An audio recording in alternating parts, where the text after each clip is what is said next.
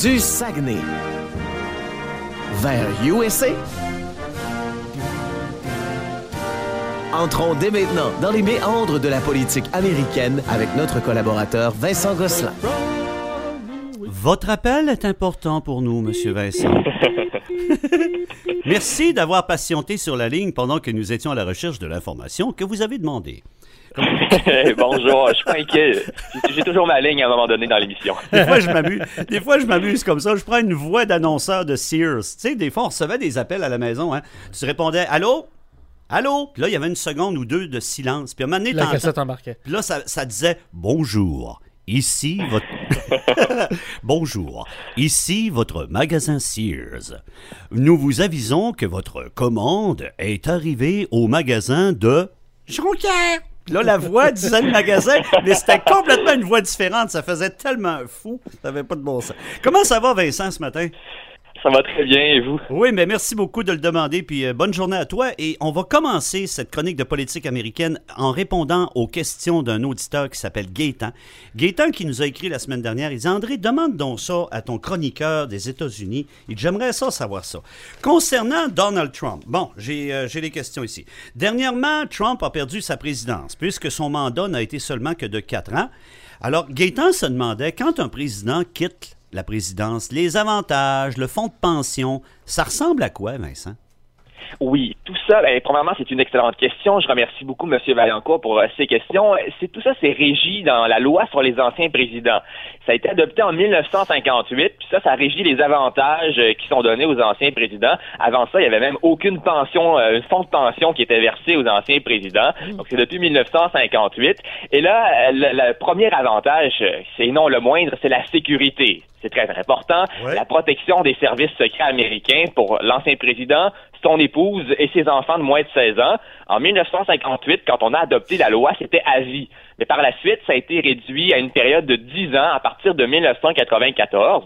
Donc, logiquement, Bill Clinton, c'est le dernier à avoir eu la protection à vie jusqu'en 2012 où Barack Obama est revenu avec la loi sur la protection des anciens présidents. Et là, à partir de 2012, euh, tous les présidents ont- sont de retour avec la protection à vie. M. Obama est même allé jusqu'à l'accorder à son prédécesseur, George W. Bush, euh, qui était victime des changements de 94 finalement. Euh, mais bon, ça, ça coûte cher évidemment à l'administration des services généraux, maximum un, de- un million de dollars par année pour chaque ex-président, Ouais. maximum 500 000 pour chaque ex-épouse euh, par année aussi. Il y avait juste Richard Nixon dans l'histoire qui a renoncé à sa protection suite à sa démission. Bon, la sécurité, c'est très important pour un ancien président, mais il a aussi droit à du personnel, à un secrétariat, de l'espace de bureau, mais il y a même une masse salariale qui lui est fournie pour son ou ses employés. Ah ouais? L'ancien président, oui, c'est très important. Il peut continuer quand même à avoir un, petit bureau, un petit secrétariat, un employé, là, peut-être euh, deux, ce serait difficile avec une masse salariale comme celle-là. C'est 96 000 dollars à vie pour ses employés euh, par année. Et par la suite, le président a droit aussi à des soins médicaux quand il est en fonction, évidemment, il y a une assurance maladie qui lui est fournie. Mais après, euh, quand il quitte la présidence, il a toujours droit aux hôpitaux militaires et il a même, s'il a fait deux mandats, il a droit à une assurance maladie à vie. S'il a fait huit ans de mandat. Et puis, on parle même de, de séances d'information classifiées qui peuvent se poursuivre. Ça, c'est à la discrétion du président en fonction. Donc, Joe Biden peut décider ou pas de laisser les, les séances d'information, les briefings présidentiels à ses prédécesseurs. Il n'y a aucune obligation parce que c'est pas une fonction officielle de prise de décision. Mais vous savez, euh, les présidents américains, il n'y en a pas eu beaucoup. C'est un club très select. Et on sait que ces gens-là se parlent. On sait jamais qui parle à qui et quand, mais ils ont tous leur numéro de téléphone. Et un président en fonction peut facilement euh, demander conseil à un ancien président. Et c'est toujours pratique s'il est au courant des dernières informations d'État, évidemment. Ah, ben, mais là, pour revenir, pour être sûr que j'ai bien compris, là, ça veut dire système de sécurité, garde du corps pendant quoi, 10 ans? Maintenant, c'est à vie depuis 2012. là, C'est revenu, c'est Obama qui Ah, l'a c'est remis revenu à vie, ok, ok, ok, mais avant, c'était, euh, on parlait de 10 ans, c'est ça? Oui, exactement. Il y a eu quelques années où ça a été 10 ans. Là, c'était juste de- George W. Bush qui a eu ça, mais euh, ben, Obama il a été gentil. Il a dit ah, on va le, le mettre aussi à George W. Bush qui a pas eu cette chance-là de, de l'avoir à vie. Donc en 2012, maintenant tous les présidents c'est à vie la OK, protection je, au com- moins. je comprends bien. J'avais eu une petite confusion par rapport à ça. OK, autre question de Gaétan. Euh, mettons qu'un président, là, tu as parlé de tous les avantages que Trump au- aura droit. là. la protection, l'assurance maladie, l'occasion de s'entretenir avec le président actuel et tout ça. Mais s'il avait, si Trump avait été destitué avant, la, avant avant la, la nomination de Joe Biden. Est-ce qu'il aurait perdu tous ces avantages-là? Oui, il en aurait perdu la plupart en tout cas. Euh, on parle là que ces avantages-là sont donnés à vie sauf si un président est destitué. Et là, ça inclut la pension, la protection des services secrets, les allocations pour le personnel, les bureaux, l'assurance maladie et surtout le droit de se représenter. Là, on est un peu dans le néant parce que ça s'est jamais produit. Il n'y a jamais un président qui a été condamné en destitution. Donc là, on se demande si Donald Trump est euh, destitué et condamné après sa présidence. Si au, mois, au cours du mois de février, au cours du mois de mars, euh, les sénateurs, le deux tiers du Sénat le condamnaient, est-ce qu'il perdrait ses avantages?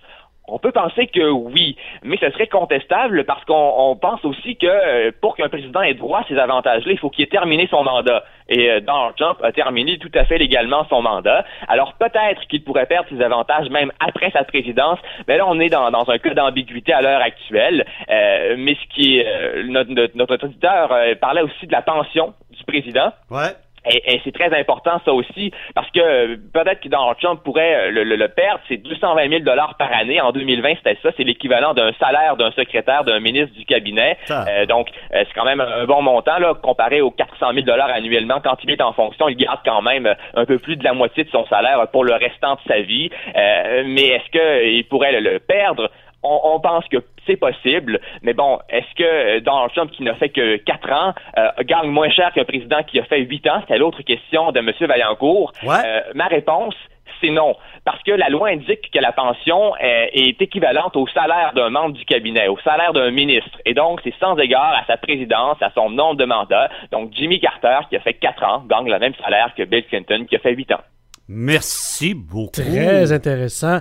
Euh, évidemment, bon, aussi, avec l'élection du nouveau président, on parlait beaucoup de décrets, de décrets présidentiels. Euh, il y en a une quinzaine qui a été signée par Biden lors de la première journée, lors de l'investiture, mais pour ceux qui, bon, ont entendu le mot décret, mais qui ne savent pas c'est quoi, c'est quoi un décret présidentiel?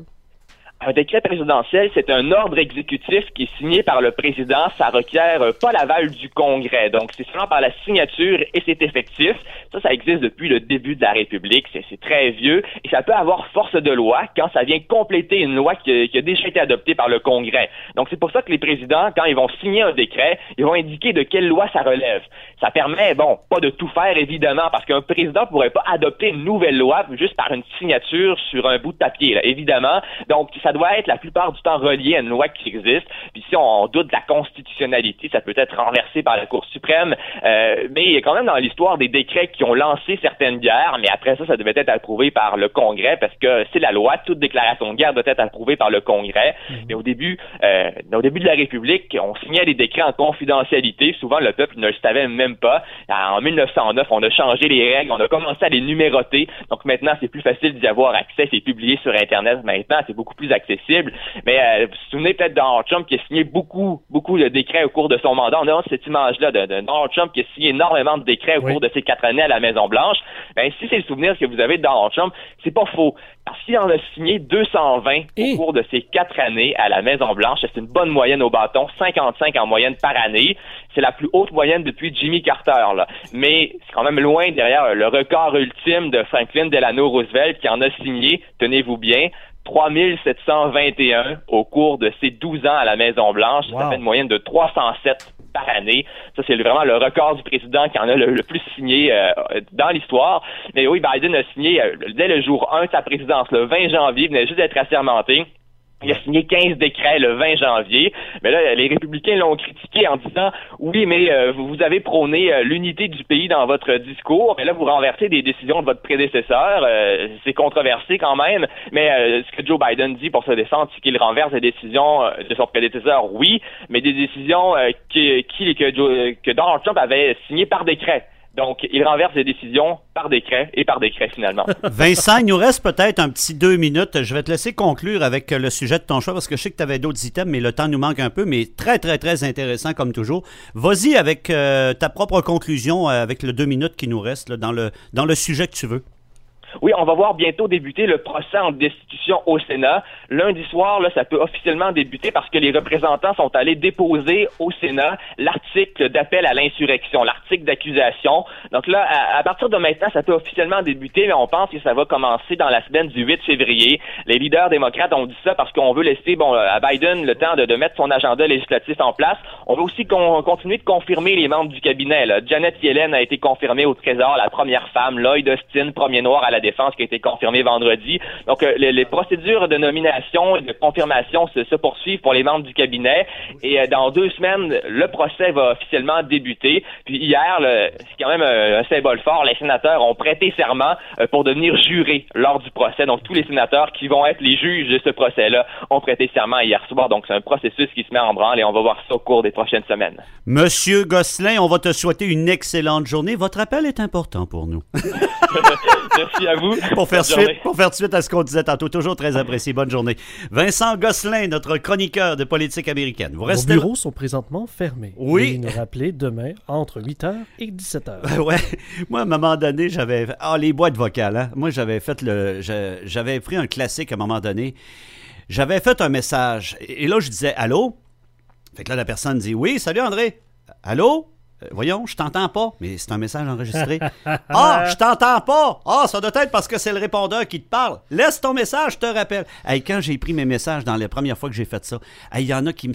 Mon tabac, tu m'as pogné, mon Amusons-nous un peu, la vie est courte.